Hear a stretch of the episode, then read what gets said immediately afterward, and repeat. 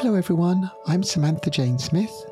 And I'm Jacob Keynes, and you are listening to the Classical Queer Podcast. Welcome back to the Classical Queer Podcast. Uh, today, we're very, very thrilled to be joined by Andrew Sords, violinist, uh, who's joining us from Cleveland in the States. Uh, and we're uh, very excited to listen to a few pieces. Uh, so, welcome, Andrew. Hello. Good morning. Um, we uh, are very thrilled to have you. I don't think we've had a like a performing violinist in such a long time.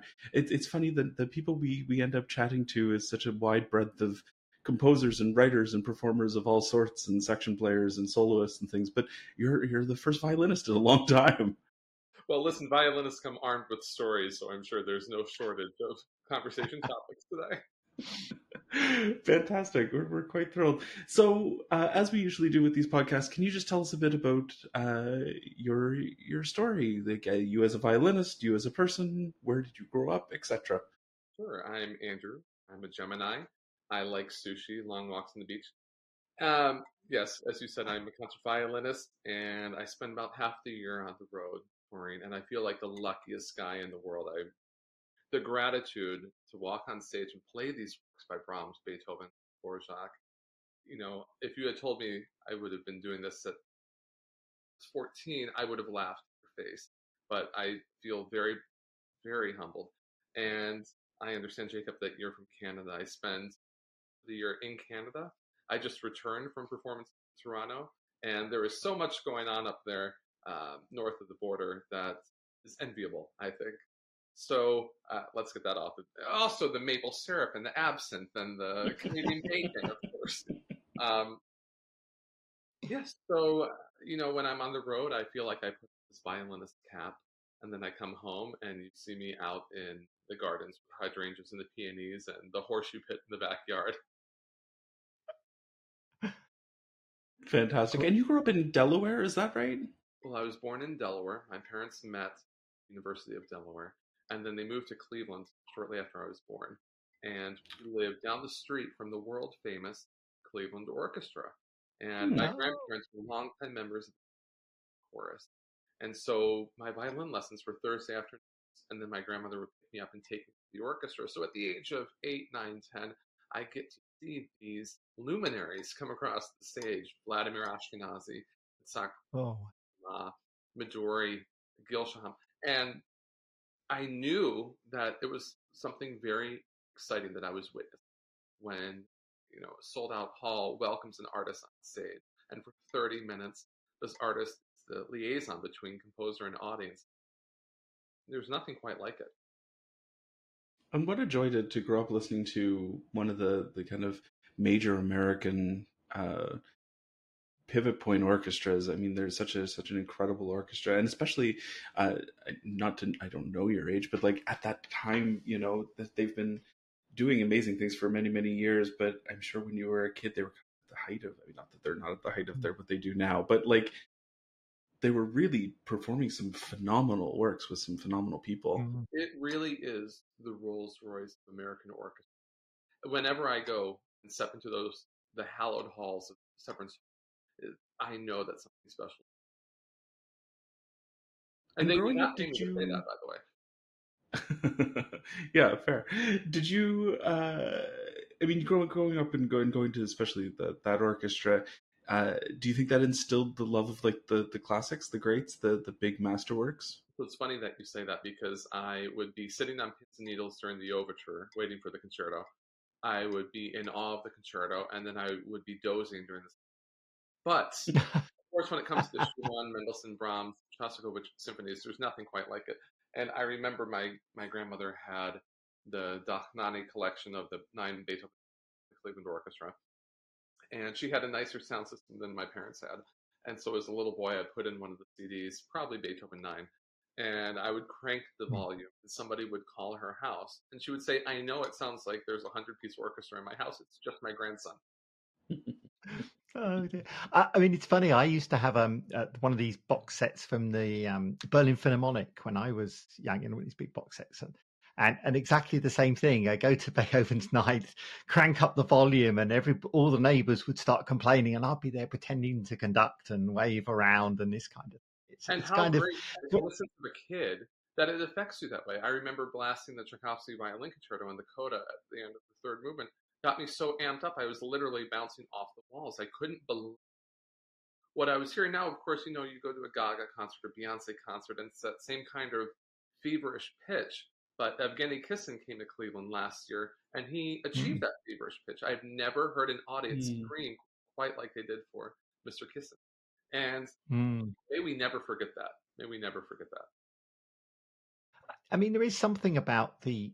Maybe we'll talk go off a different tangent here, but there is something about, um, particularly an orchestra, and and when you've got the live acoustic instruments playing, and and that for me, that that just sounds so different, and the dynamics of it to to. I mean, I, I love other types of music, but it's the whole dynamical sort of interaction with this on stage that I, for me just sounds is so emotional and and so different. I think.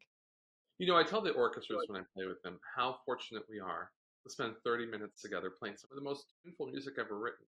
And I may not know their name, I may not know where they were born, or we might not have even exchanged words, but when you look across the stage and you have smiles back and forth, and you're sharing a melody with the French horn, you're sharing a melody with the cello section, and you're encouraging the violas, even though many conductors say never encourage the section. You know, then then you really leave feeling the camaraderie, the, the friendship that you can bring. Because I've I've gone to places where I have no idea how to get by in whatever language speaking, mm-hmm. but hmm. then you start playing and everybody's on the same page. And it really is something uh, for those people who have never been uh, a, a practicing musician. It's something that is so almost impossible to explain how deep that connection happens and how fast it happens that you really can uh, not speak the language and, and immediately have this instant rapport with people um, and feel very deeply connected and feel very emotionally connected. Uh, it's the wildest experience if, if you've never experienced it as a musician, for sure. Exactly.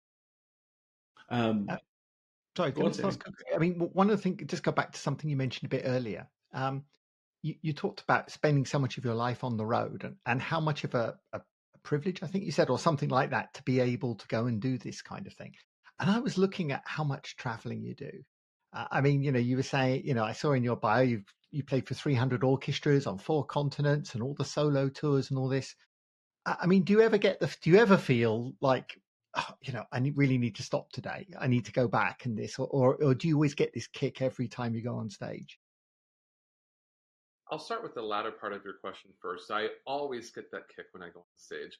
I can be jet lagged, I can be under the weather, uh, I can have had bad sushi, and yet when you hit the stage, you nothing else matters because you know folks have bought tickets, they've made dinner reservations, they've hired babysitters, they put on nice clothes, they're expecting an event, and you feel uh, a lot of responsibility. Now, you know, whenever I play a recital, Sam, I tell the audience, I know that you have a choice what to do on Saturday night, and thank you for choosing to spend it here at a violin concert. Mm.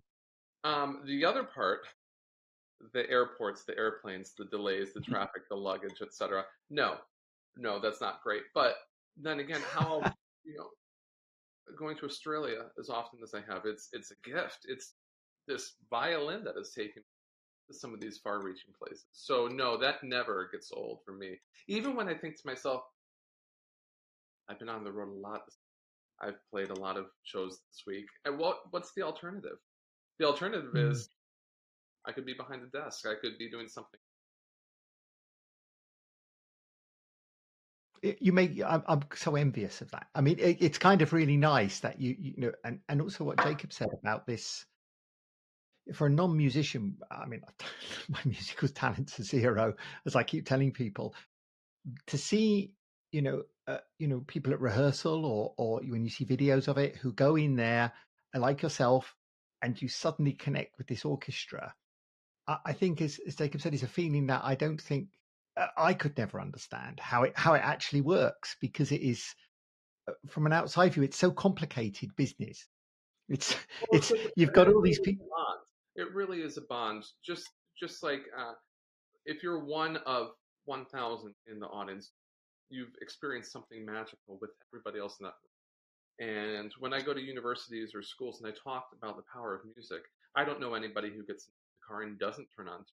I don't know folks who clean their house without music or go to the gym Mhm. without in their ear. You know, it's a daily part of our lives. It's like brushing our teeth. It is like the sustenance we need. It really is something that can connect us. You know, how many times have you gone to a wedding or a funeral? And the first thing you notice is the quality of the music. Is it somebody's great aunt singing Ave Maria? Or is it a guitar virtuoso playing one of the sonatas as, some, as somebody walks? We all notice. Yeah, yeah, and I think it's also one of those things we don't we don't always see that with us. We don't always uh, because music is such a part of the lives. You know, it's like in the film scores and this. You know, you you you it works at such a level that you don't always know you're hearing music. I know it sounds a bit weird, but it but it, it sets the scene and it does everything else behind it. And if you don't have it, the film's horrendous. But you don't always listen. I mean, it's kind of weird. It's it's there as a background all the time, which I think is is lovely, really.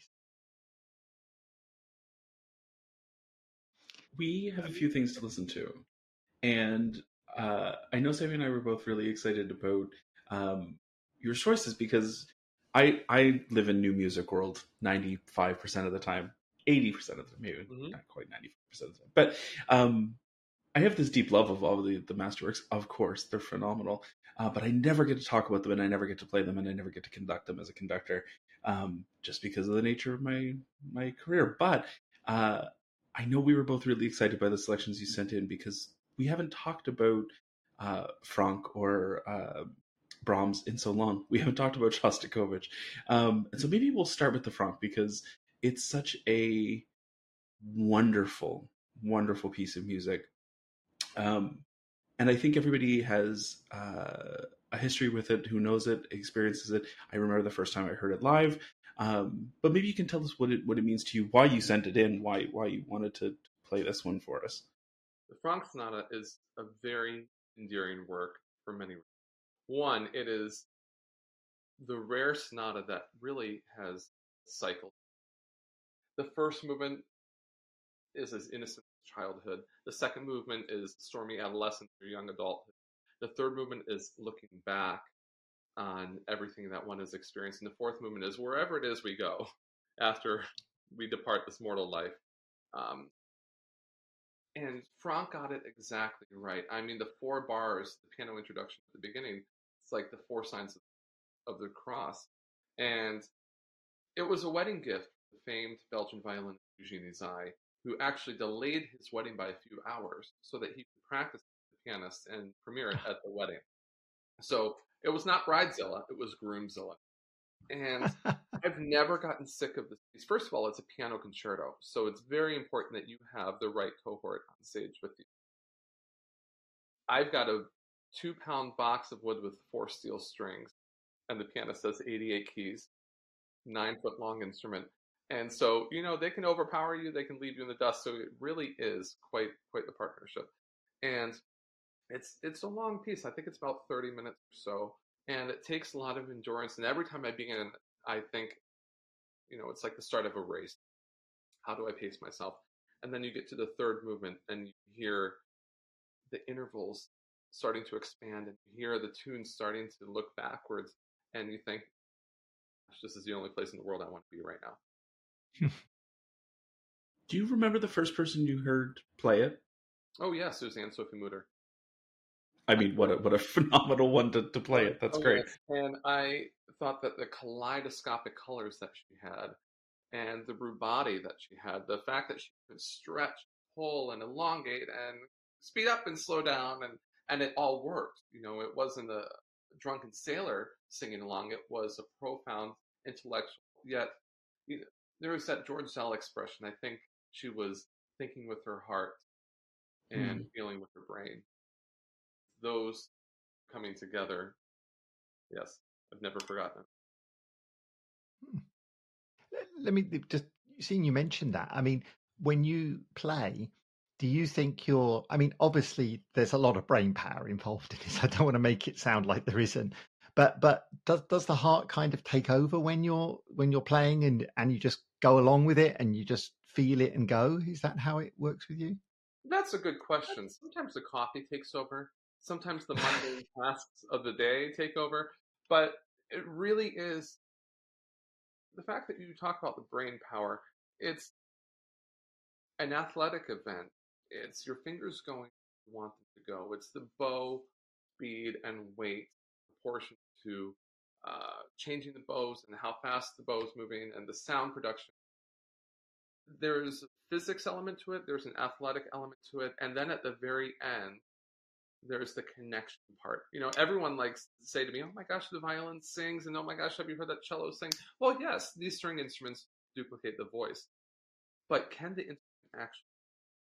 And a really Mm-hmm. great orator, you know, somebody like a, a Barack Obama or somebody that can leave a legendary message. Um, that's what you want. You really want to be able to convey something, and it's not always the bombast and the fortissimos. Sometimes it's the whisper, and how many Mm. people you know that can be very powerful.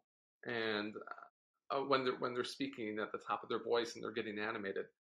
But I think about my grandmother, who in the sotto voce could command a room. Yes. I mean, I think we've kind of talked about this before. I think Jacob, where you know it, it's fine having the very the, the very loud and the very bombastic type of stuff, but you have to have this other part with it as well. It's you can't shout all the time. It, And it's it very just sounds awful. explore the software dynamics. It's very interesting to see can I get the audience on the edge of their seat? Can I get them forward? And Mm. of course, it depends on the audience um, interaction because sometimes you know you feel like they're far from you and um, they're are they getting it? Are they uh, on the same page as me? Am I translating it the way I need to be? And then other times you feel like you're wrong. So it's funny because you can't replicate it. I can do the same program three nights in a row with the same number of people, and you have no idea the chemistry. Mm. It's like you know showing up for the first date. You've seen the the information, you've seen the pictures, but will you have that chemistry in person? And that is the beautiful thing about uh, the like ephemerality of, of performance and the way it goes is entirely dependent on every collective mood that's in the room. And and it's the beautiful thing is uh, I mean some of my, my most favorite performances, either as an audience member or as a performer, are ones that the, the mood is not right. Like there is something really strange and weird about the whole thing. Um, and it's kind of a fantastic thing. I mean it's not necessarily the nicest feeling as a performer, but it's interesting to analyze. It's interesting to like uh, And there's never a have that moment. feeling. There is never, Never. a moment in this industry. You know, a string can break, the sheet music can be out of order, you know, the piano string can break, uh, there could be a medical event in the mm. audience. You know, all everything I just listed has happened. You know, of course there's the distraction of cell phones and audience noise. But you never know. You never know when you step on stage what is going to happen.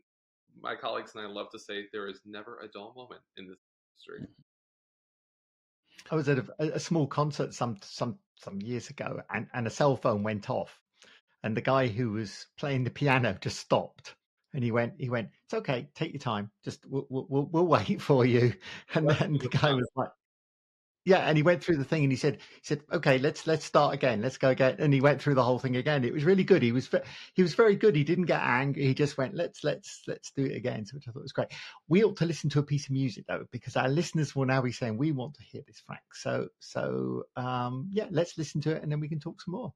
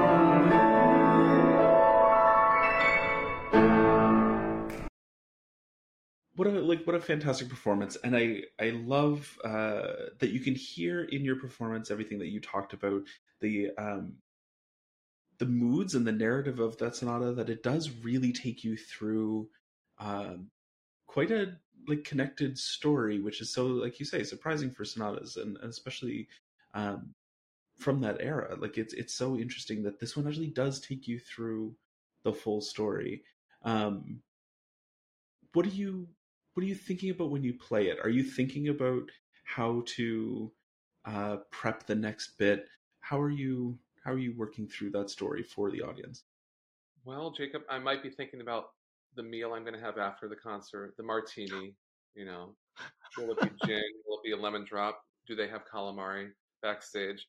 No, um, that might be part of it. But it really is. I mean, if I've performed it 150 times or whatever, it's a combination of every time that I've stepped on stage with it, from the very first time, which I can remember back in 2006, to maybe the week before, maybe the night before. And without those experiences, you know, we are not the same person we were 17 years ago. We're not the same person we were last week. A lot has happened in our lives. Personal, a lot mm-hmm. has happened with the the politics and worldviews and we can we can go on and on with that and as artists, I don't know if we need to shout from the stage our views on every last thing. But as artists, we do need to connect with level. And that is why when major events happen, if if there's a national anthem performance, if there is a hymn, if there is a singer uniting everybody, um, it, are put on this earth to make the world a little bit more beautiful. You know, I am not so naive to think that the world is going to come crashing to a halt on its axis every time a great performance happens. You know, the Franck was written in the 1880s, so years ago, and the performance just one blip, just half an hour in history. So when you when you put it into perspective, it's a small deal. But to the audience members who come out that evening, it could be a very big. I remember there was once I gave Connecticut, and on the program was the Beethoven Kreutzer Sonata, and mm. really nicely dressed came up after the concert, and she said, "Oh, I came out today because Beethoven."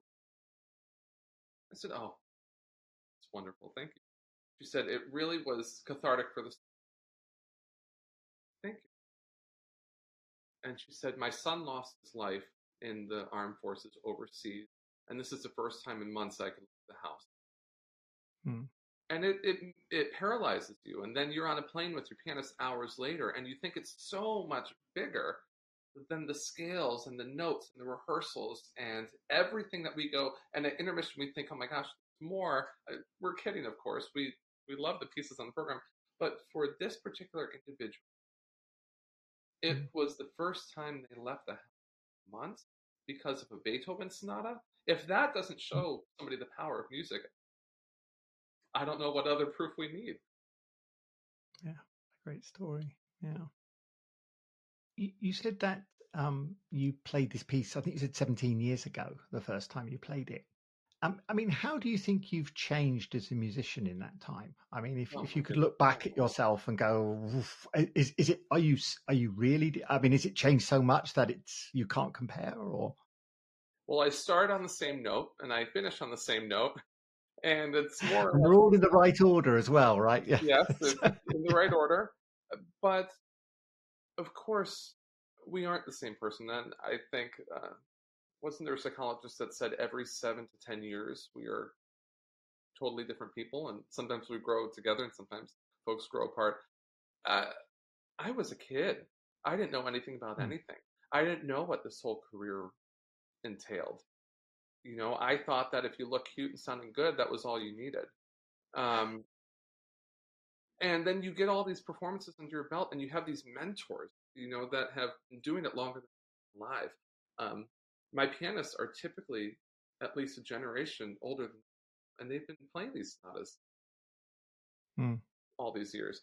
Um, and it's fascinating to learn from folks who've done it. Now, of course, they're welcoming, I hope, my views on the piece, but I'm old fashioned. I think, you know, when you listen to your elders, you learn something. And I'm not calling them elderly for anyone listening. No, that's fine. That's good. Just be careful. Yes, I, I thought it was funny when you said you listened to Ashkenazi. You saw Ashkenazi at eight, and I was like, I was like, I can't tell. Do I tell you how old I was when I saw Ashkenazi? So, yeah. Uh, so maybe we ought to move on to uh, to another piece. Um. Shall we talk about the Brahms? Because uh, this is one of my favorite pieces. So favorite piece for violin. So, so tell us about the Brahms. It's one of his Hungarian dances. So, Mr. Brahms wrote 21 Hungarian dances, and the publisher, Simrock, had wanted encore type bonbon uh, vignettes, and he responded with tunes that a century later, maybe Madonna or Prince would have, you know, been able to go into the recording studio with. They, they never get old. They this fascination that Brahms and Bartok and others had with the Eastern European theme, um, the music of the Roma, the music of uh, Hungarian villages that they heard, the recognizable intervals with the augmented seconds, what we might refer to as gypsy music, the Spanish flair of Sarasate, the uh, Romanian flair of Enescu. And I've per- probably performed four or five of the dances. Not all of them are my favorite, but of course, one, five, six, seven, and five might be the most recognizable.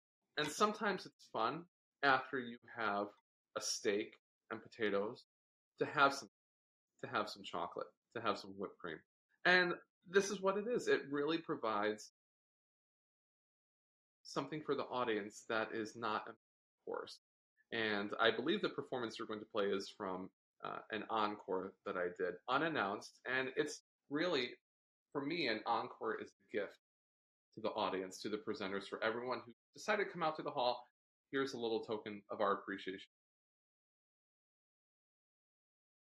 I think it's that piece that uh, everybody knows. So, I mean, whereas you may go to a concert and say, "Hey, I'm listening to some nice violin music this evening," you may not know as a as a as a as an attendee every single piece, but you probably know the Hungarian dance, and and as you say, it's it's uh it gets everybody moving a bit, you know. It's kind of and and the change of pace in it and everything else, you know. And it's just one of those pieces that sticks with you. I think, at least certainly with me, it's been a a, a lifelong companion of always listening to it when you want to be cheered up and get a bit of bit of blood flowing, as it were.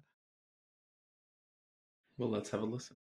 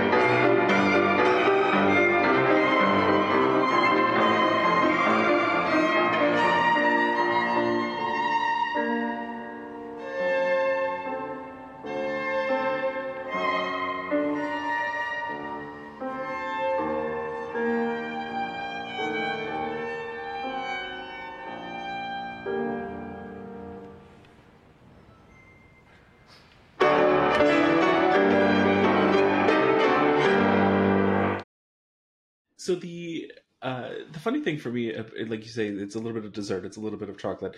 Um, it's always amazing to me uh, those pieces that are dessert are a little bit of chocolate, uh, but it doesn't really matter how many times you play them. They're always kind of fun and they're always kind of exciting. And I think one of the things, uh, and I think you even said it, is like it's fun to watch the audience enjoy it. Like it's fun, even if you've played it a million times, for the audience to go, "Oh, I love the Hungry." Like that's just like a fun moment. You know, when you stretch the tempi and when you have little dramatic pauses, is mm-hmm. the audience right there with you? And in these Hungarian dances, you have these moments where you see grandmas out in the audience doing a shimmy, you see kids having a laugh, and that's the point. That's the point. Another popular encore that I do is John theme list, and it mm. never, ever, ever gets old. And you know, we can call it Hollywood, which it is, and we can call it, you know, one of the most recognizable tunes in movie history, which it is. But it's also very evocative. It, you know, just like Sam was saying earlier, if you watch Schindler's List with on, it would not have impact even with the material that's in the movie. It would not have the same impact without the Boston and Itzhak Perlman mm. providing the soundtrack.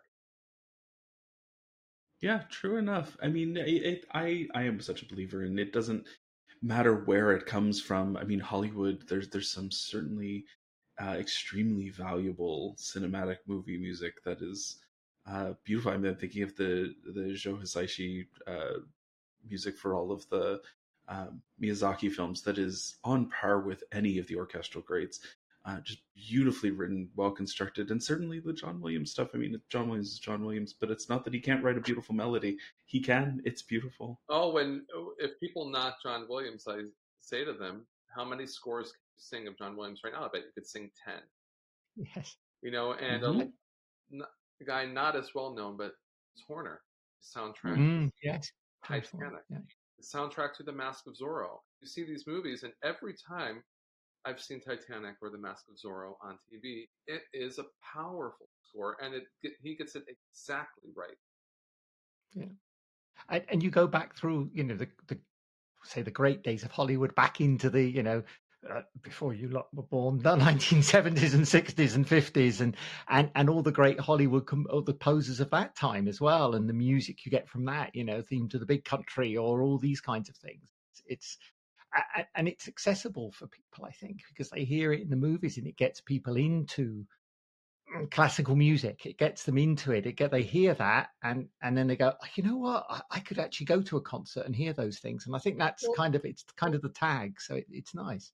It's very important for classical to be represented. How many times have we seen Bugs Bunny or animated mm. cartoons featuring symphonic uh, literature? Um, I think back to Sesame Street having mm-hmm. not just Salerno-Sonnenberg and Perlman on.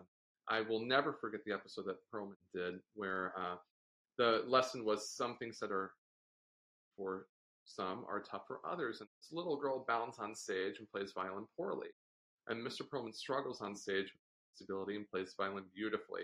And it really is a powerful lesson. Everybody go out mm. on and check out that clip, you know, and it yeah. for the kids that it's reaching the living room, they're going to impacted. You know, when when I go to schools and I play for elementary school age kids, which is one of my favorite age groups to play mm. for because they're wide eyed, their excitement, they really get into it, and they ask questions that adults would be too nervous to ask.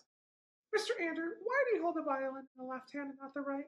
Mr. Andrew, why do you move when you play? You know, whatever it is, and it makes think out of the mouths of babes.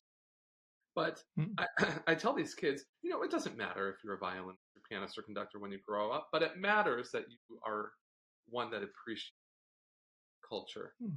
You know, I, I, I'm again not so naive to think that everybody has to like Rachmaninoff or Shostakovich or Franck. They don't. We don't all have to like country.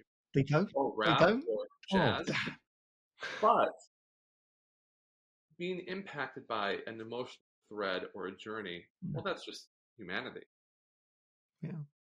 It is interesting when you start, you know, you, you say that, you know, people don't have to be impacted by that. But actually when you, when, when they listen to it, I think they do become impacted by it. You know, I think it's, it's, it's actually getting them to listen um, uh, that that is the key thing because when they actually hear something, then they go, oh, "I didn't know," you know, and and and then you see, you know, all the modern day musicians picking bits from from classical music and they go that's a great tune yeah well actually that was you know that was beethoven who wrote that or mozart or something somebody think that's half the battle i'm thinking back to a hmm. performance i had this spring where a Khachaturian trio was on the hmm. program mm. and one audience member came up and said oh i did not care for the Khachaturian i said i'm really not offended i didn't write it yes yes well, we, we had we had a, a somebody on um, one of our first podcasts we did, um, and and somebody there said, "I don't really care what people think as long as they think." Um, you know, it doesn't matter if they they could hate this piece of music, they could love this piece of music, but as long as they've thought about it and actually listened to it, then that's the important thing. It's actually doing that. That that that that is that, that that's the important bit you need to do. So yeah. The last piece that we have to listen to. Um, I don't think we, I, I actually don't think we've listened to any Shostakovich at all on the podcast. Uh, and I think we're now almost two years into doing the podcast.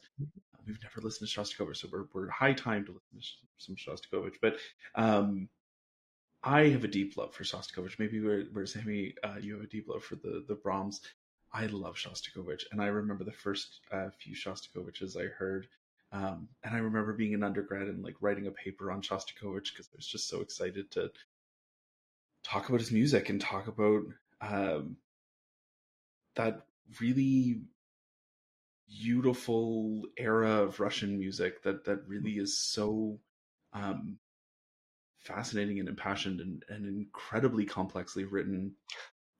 And it's uh, it's fantastic to, to hear this one. So so tell us about this uh, little little piece that we're going to hear. It's only about uh, two minutes long. I think if there was ever a time to play Shostakovich, the time is.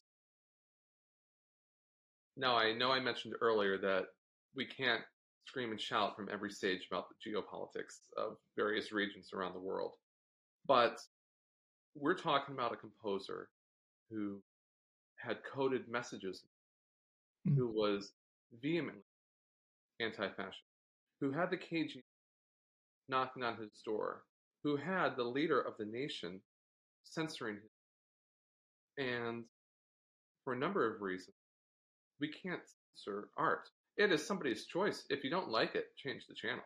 If you don't like the book, put it down. But we can't censor art. And so Shostakovich, for me, along with somebody as powerful as Beethoven, who, of course, was very aware and following Napoleon and the, bombings in Vienna, etc. When when I heard that orchestras were not programming Shostakovich following invasion this year, I was horrified. I thought this is absolutely the time to do this because he was anti-Kremlin. Yeah. Mm. And if there was ever a time to play those messages and his uh, defiance, now is the time. So I've always liked Shostakovich for the. I've always particularly enjoyed this piano trio and um, odd number symphonies and the violin concerto, the cello concerto, uh, his preludes, the violin, uh, sorry, the piano and trumpet concerto. But I think that this is a very relevant musical. Now. It always amazed me how he actually survived. I know that sounds, mm. but you know, I mean, he he managed to somehow negotiate purges and everything, and and while still creating fantastic music, and and also as you say, sending these these coded messages about you know the Stalin or whoever it was at the time, which which they didn't even realize. And, and I remember reading, I think I think which symphony symphony it was of his, but apparently Stalin loved it, and so did the people, because the people realized it was anti-Stalin, and Stalin thought it was pro him. And I think that just goes to show how clever, a, clever a musician he was. His life reads like a John Grisham novel. You can't write this. I mean, you know, we're talking about Hollywood. His life was Hollywood, and you're right. The fact that he survived into the 80s. Yeah incredible. Now, let, let, me ask you about piano trio because this has always fascinated me mm. a little bit because I like I, I love listening to piano. Sorry. one of But my it okay? Good, good. So, so, so. I mean, how does a piano? I mean, in a piano trio, you've got two other people with you, and you're very specifically three of you playing a quite a complicated piece, probably. So, how, how you know, how's the dynamic of that? I mean, you know, in in an orchestra, you've got obviously the conductor who's conducting, and and then you you know you're as the soloist if you're there as a soloist.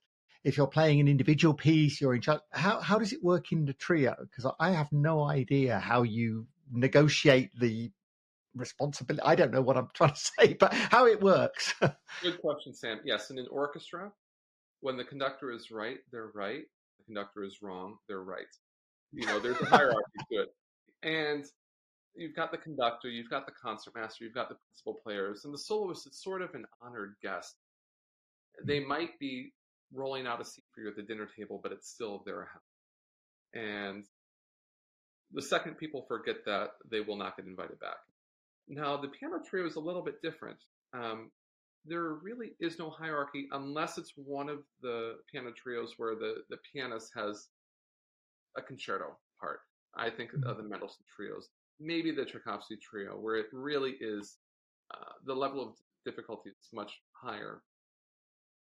But for me, this is one of the very, very greatest of trio. And you think about the composers who were very taken with this combination Mendelssohn, Brahms, Beethoven, Mozart, Dvorak, Shostakovich, Tchaikovsky, the early Rachmaninoff trios.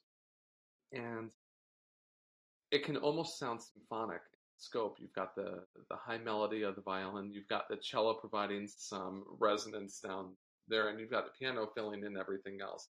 And in my 20s, I was perfectly content to go out and play recitals and concertos. And in my 30s, I try to plan as much chamber music as I can because, first of all, you're not practicing on your own. You're practicing with friends and colleagues that you learn from and then hanging out with them after. But there's also the nerves for me. I don't really get nervous for a piano trio performance because you're out there with friends. You share the attention, you share the spotlight, you share the music. It's much different. You know, the scariest form is unaccompanied. It's just Mm. you. It's just the Bach or Paganini or Ysaÿe or whatever you're playing. But with with the trio literature, my goodness, and it's something like the Shasta about to hear. It really is a headbanger. You feel like a rock star. You can dig in. You know, if you don't dig into the instrument, you're doing something wrong because you can't be tame. This is not a piece that belongs in a glass box museum. It you really have to live it on stage. Mm. I'm so happy to hear you say that. That's such a like tenet of mine that uh, these pieces are not uh, any any piece of music is not supposed to be uh, put in a glass box and never touched. And we can revere them, but they're meant to be played. They're meant to be uh, dug into, enjoyed, and really experienced both as a player and as a as and as an audience member. Uh, and I think Shostakovich is such a great example of that. It's such emotional and um, exciting music that it begs to be like dug into. It really doesn't work if you don't dig and into it's got this macabre element. You know, third movement sounds like a Kaddish from a synagogue ceremony. The final movement, the concentration camp in Siberia, where the prisoners were forced to dance over the grave of their loved ones. I mean, it's macabre. And the, the anti-government, you know, again, this is why we program this man. Now, I don't necessarily want to hear all Shostakovich on the program all the time. That would be depressing. You know, we're not going to see a Susan Sarandon tragedy marathon on TV with a box of Kleenex all day long. No, no, no. You need something uplifting too. But this trio is absolutely a desert island. Mm. And, it's funny you always mention you mentioned both of this sort of macabre feeling for Shostakovich because I, I always feel that even in Shostakovich's lightest moments, if he has lighter moments, there, there's always this sense that you could end up somewhere quite quite dark very very quickly. Uh, you know, and and the sudden change. And I guess this is again, you know, what we've seen geopolitically is that we're all going along and it's nice and sunny, and then 20 minutes later, it's that we're in the darkness again. However good we think we have it, and we do. we absolutely, you know, the three of us live in first world nations. We have to be cognizant of those that live in fear and that cannot speak out. And I think about in America, which is a beautiful country, maybe a flawed in some ways, but a beautiful country that we can speak out and have these conversations without fear of execution, imprisonment, or death. Hmm. Well, let's listen to the Shostakovich, I think, and then we'll maybe chat a bit more about um, geopolitical situation or, or whatever else. So let's we'll try and sort that out. Anyway, here's here's the Shostakovich.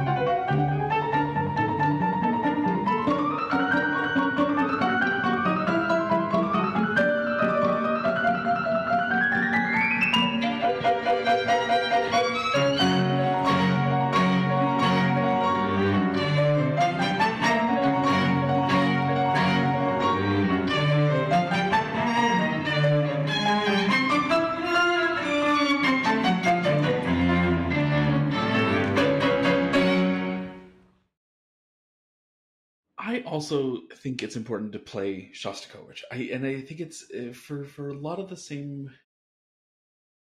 I mean, this is my musicologist hat, but we we have to understand who Shostakovich was to understand why it's important to play Shostakovich, and it's uh, important to know his life and history and what he stood for at the time, and and uh, the way he understood it in his contemporary brain.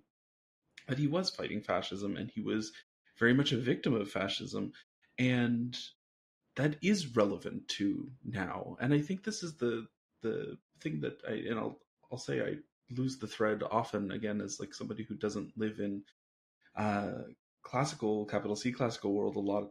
Um, but I forget that there is a very real world now relevance to these composers, and that uh, a lot of the time, uh, because I live in more new music world, I think, do we need to play Shostakovich? We've heard so much Shostakovich. Do I need to listen to Beethoven again?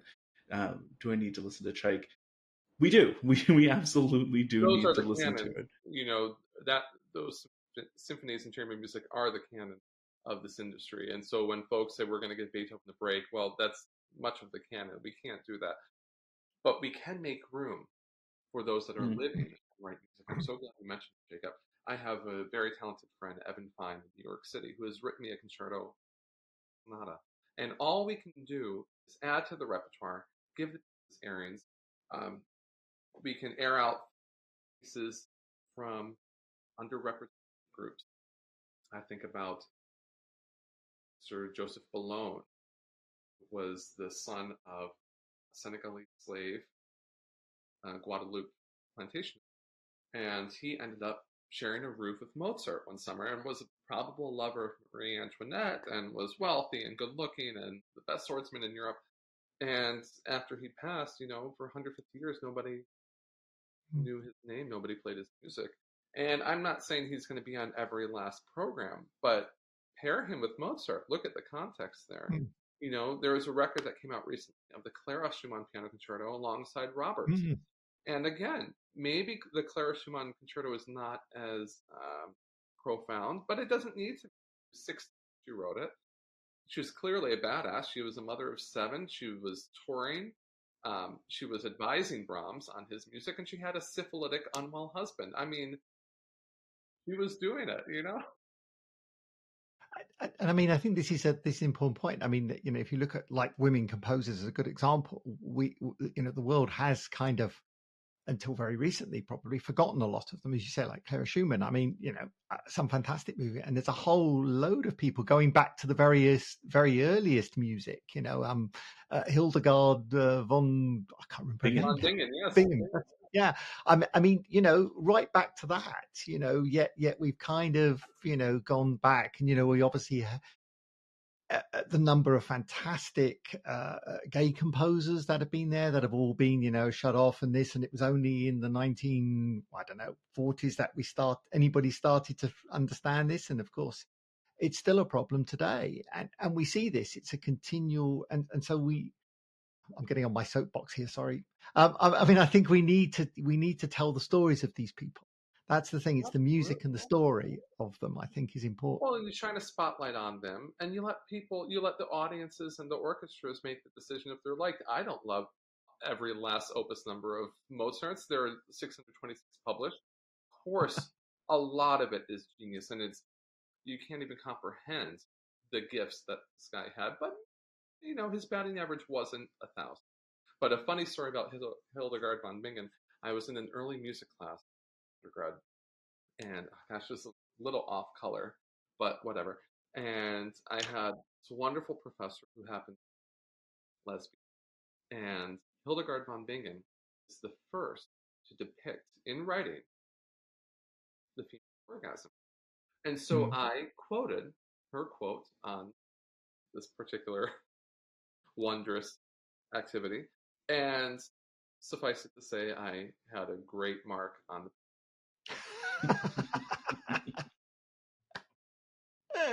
that sounds good. I mean, one of the thing I noticed in your in your biography um, was that you do do a lot of outreach activities. I mean, you said you're going to schools. It's a, you know you you do things with the LGBT community. You you you get out there and do things. Um, I I mean, uh, do you find that your position as a as a as a as a well known musician has helped that? It's funny you bring that up. I, in my earliest days of performing, I had somebody on my team who said to me, if you come out, you will never get hired again.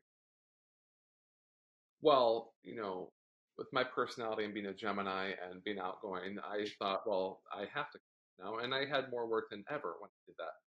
But for a time, I was the only out classical violin on the circuit. Wow and I'm not saying that as a point of pride. I'm saying that as it was unique. And mm. now folks come out on their own time. Their it's their journey. It's my journey, and someone else's is theirs. But for a few years, I don't think there was. No, was out mm. talking out magazine and and you know going on Sirius XM, the Derek and Romaine show, and and Pride events. I'm the first classical artist, classical musician to play at a U.S. Pride event. And again, I wasn't doing it to be the first or to have hmm. notoriety. Hmm. I'm doing it so that some kid coming up can do. And now there are a lot more open, and we're only talking the last. But mm 15 years mm ago, even artists who were talked about as probably gay and probably having these partners, they weren't trying it why not? Share it. Again, mm. but yeah, although I think it is, I mean, I think that we're going to get back to geopolitics here. I think that it is getting harder at the moment, certainly in, in parts of the world for people to actually come out in a way. You know, obviously in, in certain countries it's, it's impossible. But even in, you know, Western Europe, the UK and America, you know, it's, it, it, it's not as easy at the moment. You know, there is this great negativity around around the LGBT community, and and we're back at the fascism again in Shostakovich.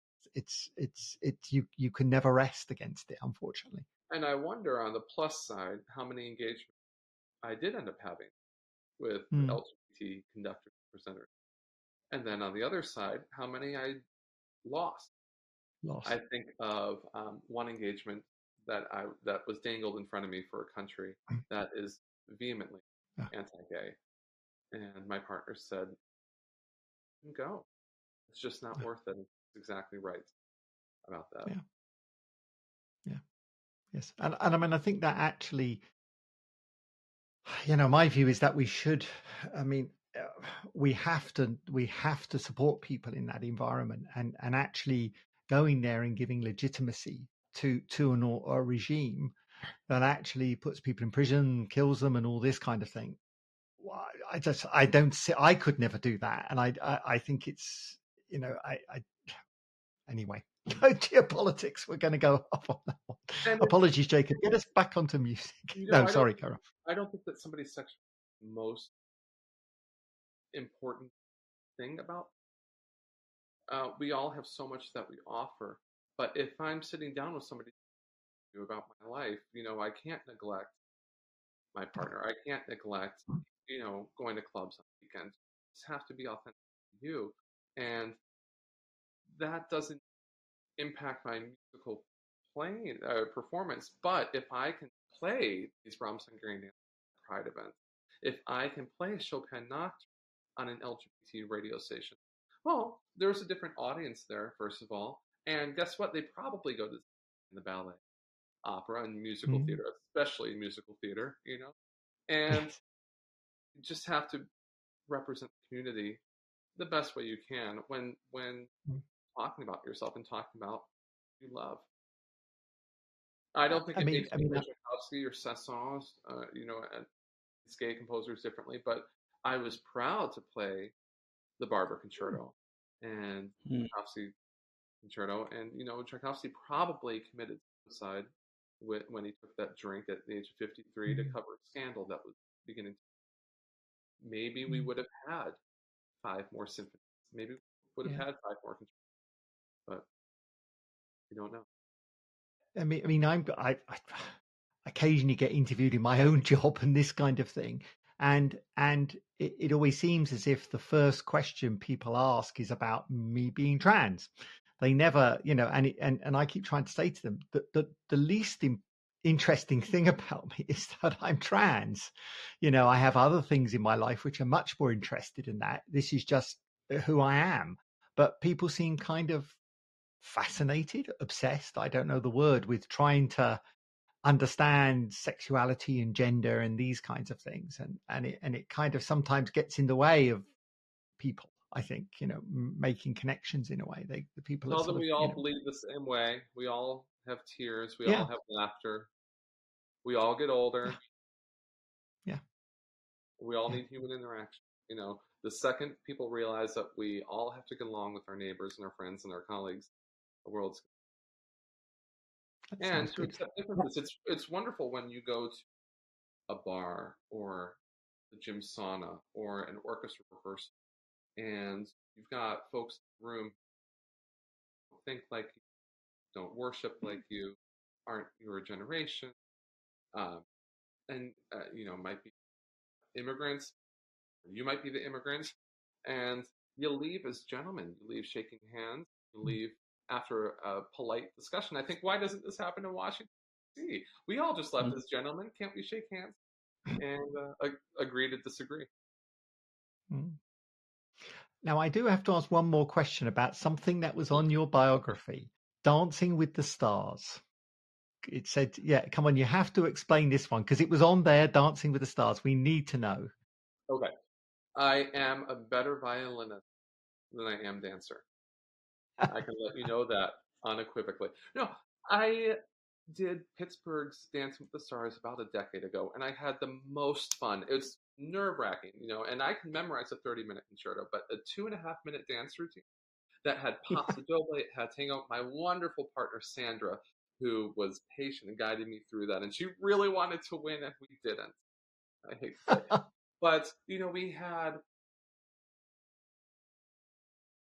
let the, the castanets and we had Rihanna diamonds, you know, and and live audience, and there I am, best with no shirt underneath and a, a spray tan and a bright lime green scarf belt thing and tight pants. I loved it, and I hope that the the ABC show would come calling one day. I would love that, but it was it was something that was a little frightening, but I ran towards it. I'm glad I did it.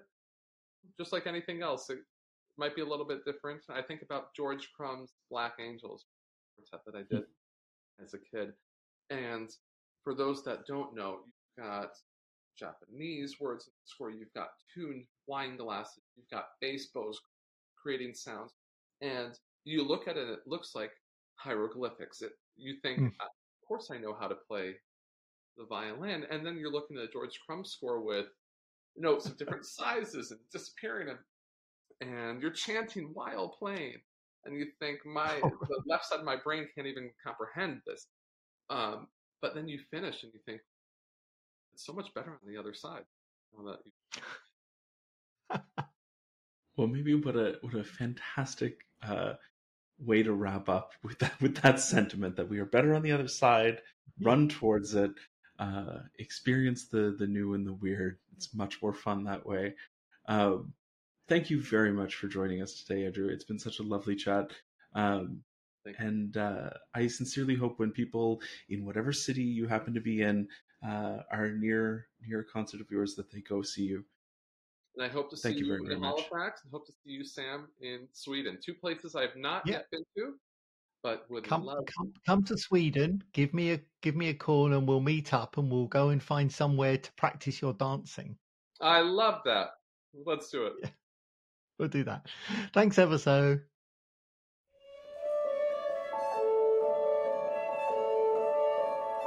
So that's all for this episode. You've been listening to the Classical Queer podcast, and Jake and I look forward to being with you next month. The incidental music is courtesy of Jared Miller, and the show was produced by Samantha Jane.